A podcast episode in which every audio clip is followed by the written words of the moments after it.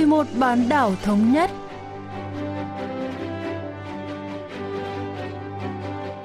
Thanh Hảo xin kính chào quý vị và các bạn. Mời quý vị và các bạn cùng theo dõi chuyên mục Vì một bán đảo thống nhất của Đài Phát thanh Quốc tế Hàn Quốc KBS World Radio.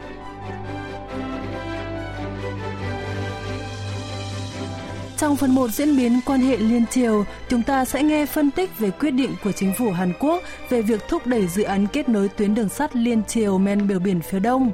Ở phần tiếp theo cận cảnh Bắc Triều Tiên, mời các bạn cùng tìm hiểu về Phật giáo ở miền Bắc.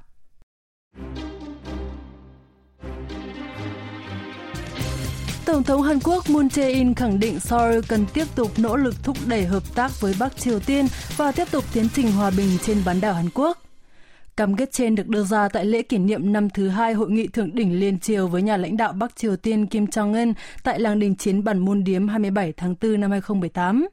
Theo đó, ông Moon nhấn mạnh Hàn Quốc nên thúc đẩy các dự án hợp tác mà hai miền có thể thực hiện trong bối cảnh hiện tại, đưa quan hệ liên triều ra khỏi bế tắc. Tổng thống Moon đã đề xuất dự án hợp tác kiểm dịch liên triều nhằm ngăn chặn sự lây lan của dịch corona-19 và kết nối tuyến đường sắt xuyên biên giới. Nhà bình luận chính trị Choi Young-il phân tích sâu hơn.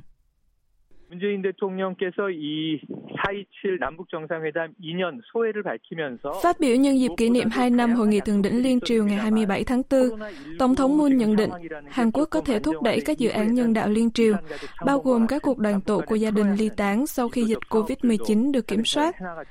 Ông cũng bày tỏ cam kết của chính phủ Hàn Quốc về việc kết nối các tuyến đường sắt xuyên biên giới.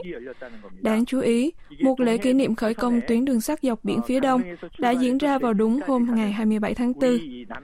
Một tuyến đường sắt trên bờ biển phía đông được liên kết với tuyến đường sắt của Bắc Triều Tiên. Tuyến này sẽ được kết nối đến châu Âu.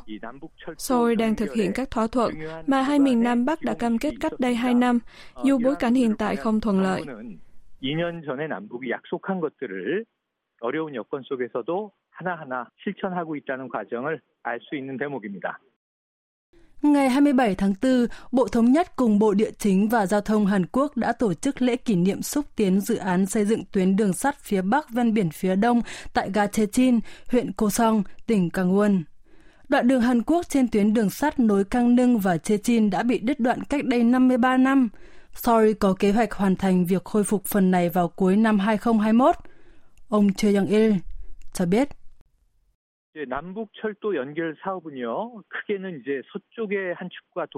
Dự án đường sắt liên triều bao gồm hai tuyến chính, tuyến Gyeonggi phía Tây và tuyến dọc biển phía Đông.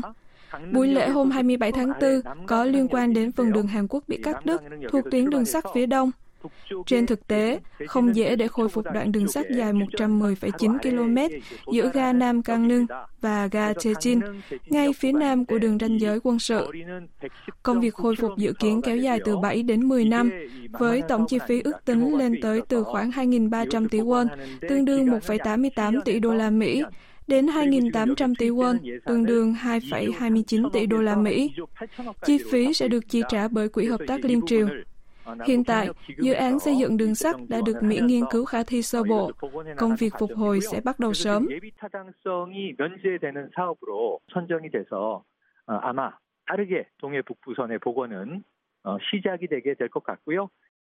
Tại hội nghị thượng đỉnh liên triều 27 tháng 4 năm 2018, các nhà lãnh đạo hai miền Nam Bắc đã đồng ý kết nối tuyến đường sắt Kyang-i và tuyến đường sắt dọc biển phía Đông Hy vọng về kết nối đường sắt liên triều đã tăng cao vào tháng 12 cùng năm khi hai bên tổ chức lễ khởi công tại ga Panmun ở Kaesong.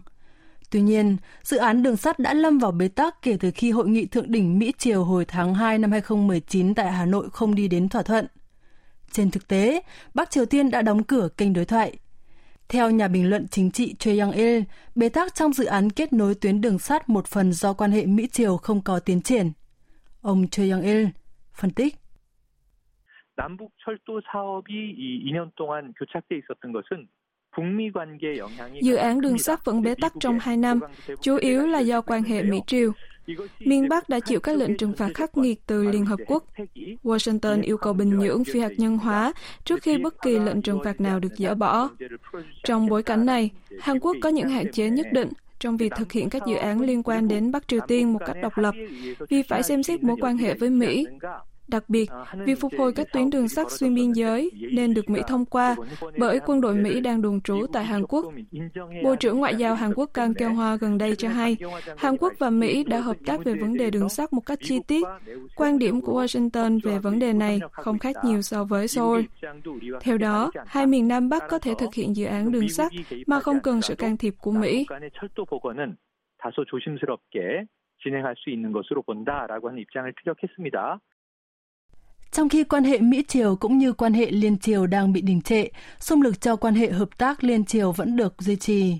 Đặc biệt, việc khôi phục tuyến đường sắt phía Bắc ven biển phía Đông là rất quan trọng, bởi nó sẽ mở màn cho tiến trình cộng đồng đường sắt Đông Á theo sáng kiến của chính phủ Hàn Quốc, được Tổng thống Moon đề xuất trong bài phát biểu tại lễ kỷ niệm 73 năm Quốc khánh Hàn Quốc 15 tháng 8 năm 1945 hồi năm 2018.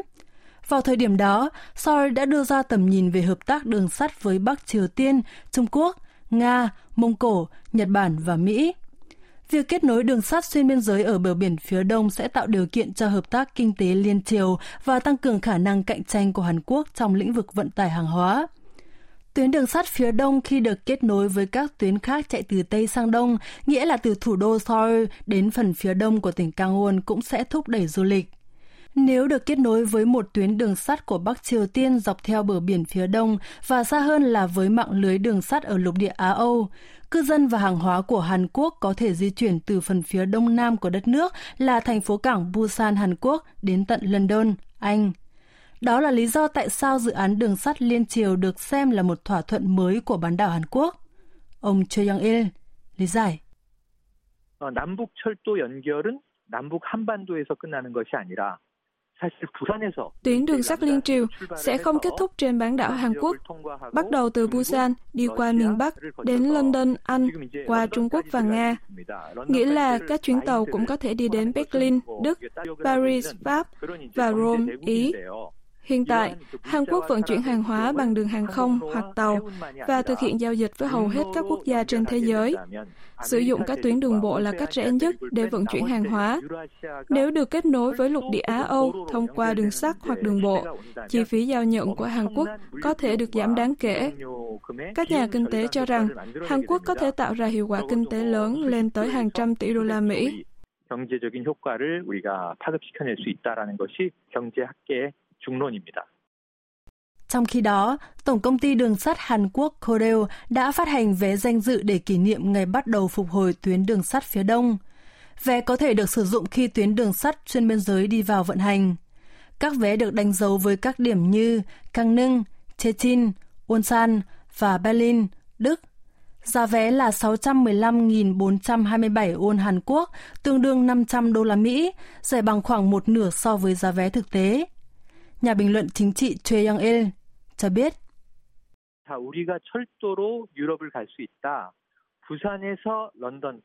Giá vé trở thành một chủ đề thú vị để bàn luận. Năm nay đánh dấu 20 năm tuyên bố chung 15 tháng 6 do cựu Tổng thống Hàn Quốc Kim Dae-jung và cựu lãnh đạo Bắc Triều Tiên Kim Jong-il công bố trong Hội nghị Thượng đỉnh năm 2000. Tổng thống Hàn Quốc Moon Jae-in và Chủ tịch miền Bắc Kim Jong-un đương nhiệm cũng đã tổ chức Hội nghị Thượng đỉnh đầu tiên vào ngày 27 tháng 4 năm 2018. Hai ngày quan trọng, ngày 15 tháng 6 và ngày 27 tháng 4, được kết hợp để đặt mức giá 615.427 won Hàn Quốc, tương đương 500 đô la Mỹ cho vé tàu, mang ý nghĩa lịch sử cho các chuyến đi từ Hàn Quốc đến phần lục địa Á-Âu. 횡단 철도의 가격도 굉장히 중요한 역사적 의미의 숫자를 패러디한 것이다. 이렇게 이해할 수 있겠습니다. Dự án đường sắt có được hiện thực hóa hay không phụ thuộc vào thái độ của miền Bắc. Bình Nhưỡng đã tiếp tục với các hành động khiêu khích vũ trang như phóng vũ khí và chỉ trích Seoul kể từ khi hội nghị thượng đỉnh tại Hà Nội thất bại.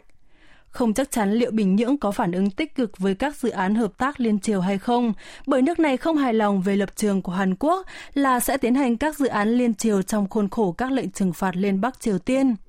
Thêm vào đó, rất khó để mong đợi bất kỳ bước tiến nào trong đàm phán Mỹ-Triều từ nay đến cuộc bầu cử Tổng thống Mỹ vào tháng 11.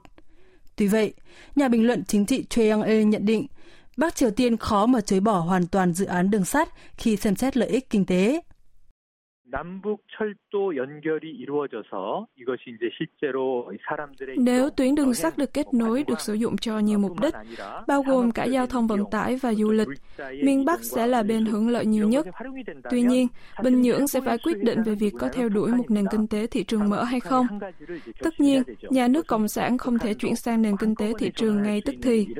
Cá nhân tôi tin miền Bắc rất mong muốn kết nối tuyến đường sắt vì lợi ích kinh tế lớn. Em gái của nhà lãnh đạo Bắc Triều Tiên Kim Yo-jong đã thể hiện sự quan tâm đặc biệt đến tàu cao tốc KTX của Hàn Quốc trong khi di chuyển từ Seoul đến Pyeongchang dự lễ khai mạc Thế vận hội mùa đông năm 2018. Trong hội nghị thượng đỉnh liên triều ngày 27 tháng 4 cùng năm, chính nhà lãnh đạo miền Bắc cũng đã hỏi Tổng thống Moon khá nhiều về hệ thống đường sắt tiên tiến của Hàn Quốc. Rõ ràng, Bắc Triều Tiên rất muốn có sự hỗ trợ của Hàn Quốc trong lĩnh vực đường sắt. Hầu hết các chuyên gia đồng ý rằng Bắc Triều Tiên muốn hợp tác kinh tế nhất và kết nối đường sắt là ưu tiên hàng đầu. 남북 철도의 연결 복원 사업일 것이다. 라는 데는 큰 이론이 없습니다. Tổng thống Moon khẳng định Hàn Quốc sẽ làm những gì có thể để kết nối các tuyến đường sắt xuyên biên giới. Nhấn mạnh Seoul sẽ không yên vị đợi thời cơ cho đến khi các điều kiện bên ngoài được cải thiện. Ông nhấn mạnh, Hàn Quốc sẽ tiến lên dựa trên sự tin tưởng lẫn nhau và cam kết hòa bình mạnh mẽ của hai nhà lãnh đạo hai miền Nam Bắc. Vẫn phải chờ xem liệu các dự án đường sắt liên triều có góp phần thúc đẩy quan hệ song phương theo hướng tích cực hay không.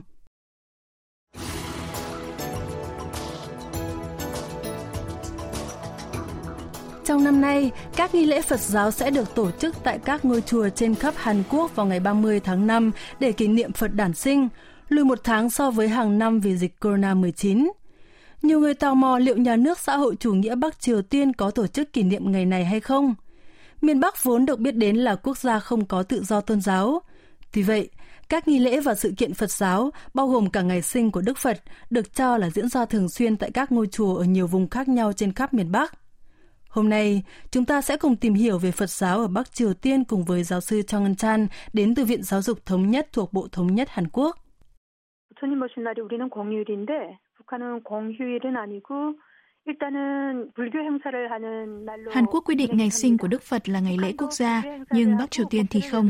Tuy nhiên, miền Bắc có tổ chức các nghi lễ Phật giáo để kỷ niệm dịp này. Các sự kiện mừng lễ Phật đàn đầu tiên đã diễn ra tại chùa Bohyeon trên núi Myohyang vào tháng 5 năm 1988.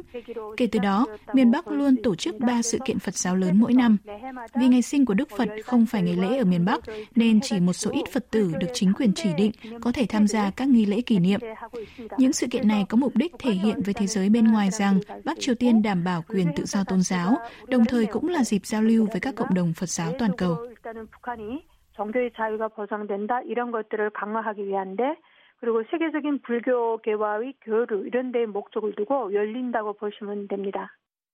Nhìn bề ngoài, Phật giáo có tồn tại ở Bắc Triều Tiên và quốc gia này ủng hộ tông phái Phật giáo Choke, Tào Khê.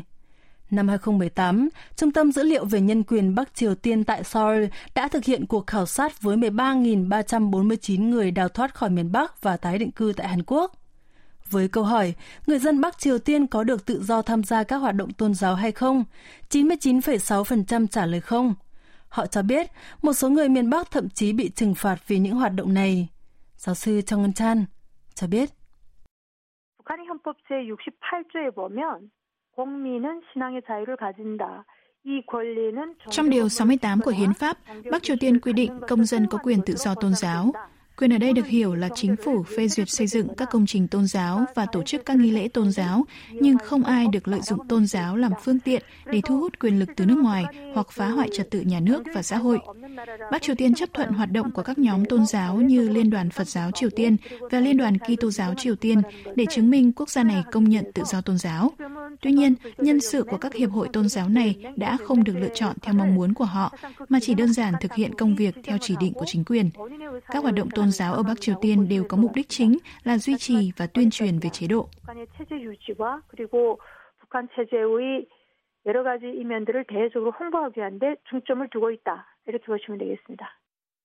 Như vậy, các tăng ni ở Bắc Triều Tiên đều là các nhân viên tôn giáo của Đảng Lao động. Khoa tôn giáo tại Đại học Kim Nhật Thành phụ trách đào tạo các quan chức tôn giáo để giao lưu với thế giới bên ngoài. Khác với Hàn Quốc, các nhà sư Bắc Triều Tiên không cạo đầu và không cư trú tại các chùa chiền. Họ mặc đồ như nhân viên văn phòng đến chùa mỗi sáng, sau đó thay ra trang phục hòa thượng tại đây. Hầu hết các nhà sư đều đã kết hôn, không ai chọn sống độc thân cho mục đích đào tạo tâm linh. Giáo sư Trong Ngân Chan lý giải. 우리 남아 분들이 가게 되면 북한의 승려들을 스님이라고 부르지 않죠. 그냥 관리인 성격을 띠기 때문에 그렇게 보는 Người Hàn Quốc không gọi các tăng ni Bắc Triều Tiên là sư thầy mà là nhà quản lý chùa. Khi khách nước ngoài đến thăm một ngôi chùa, các nhà sư sẽ khoác áo cà sa màu đỏ lên trên trang phục nghi lễ màu đen để trông giống sư thầy. Tức là họ sẽ mặc áo cà sa trong các sự kiện lớn. Các nhà sư ở miền Bắc không thường xuyên tổ chức nghi lễ và càng ít thực hành khổ hạnh. Bề ngoài của họ trông giống nhà sư, nhưng họ khác với các sư thầy ở Hàn Quốc về vai trò và trách nhiệm. 그들이 그 직업에 부여된 여러 가지의 기능 이런 것들은 실제 우리의 스님이나 승려와는 다르다 이렇게 말씀드릴 수 있겠습니다. Trước khi hai miền bị chia cắt, đã có hơn 700 tăng ni Phật tử ở phía Bắc bán đảo Hàn Quốc. Nhưng đến năm 2014, con số này đã giảm xuống còn 300.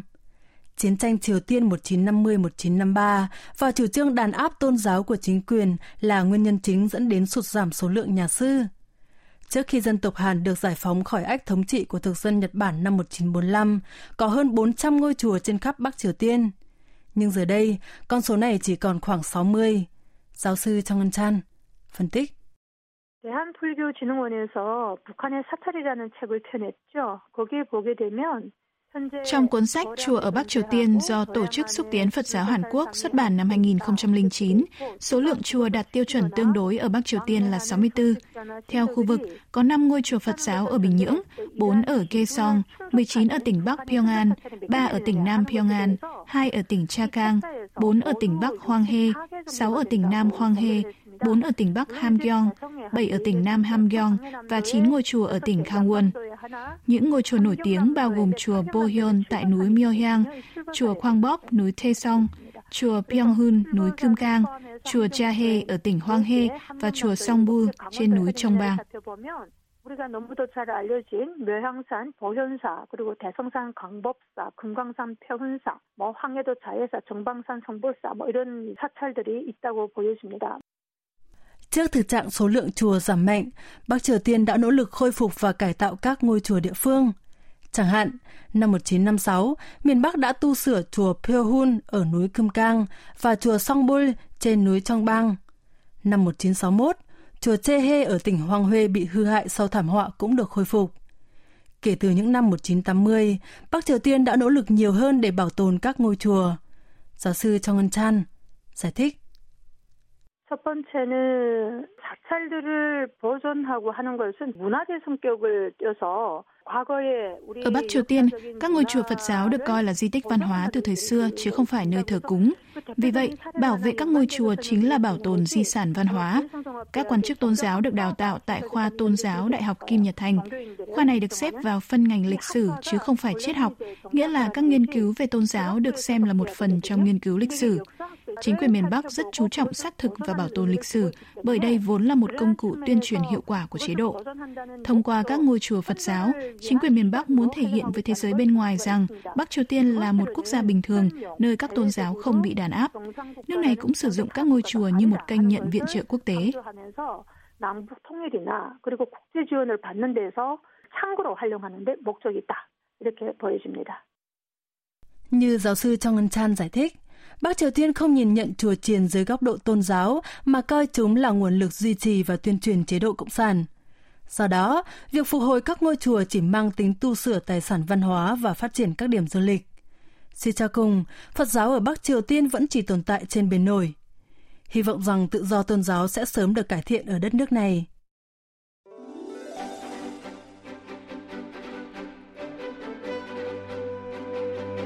Quý vị và các bạn vừa lắng nghe chuyên mục Vì một bán đảo thống nhất của Đài Phát thanh Quốc tế Hàn Quốc KBS World Radio. Cảm ơn quý vị và các bạn đã quan tâm theo dõi. Xin kính chào tạm biệt và hẹn gặp lại trong chuyên mục tuần sau.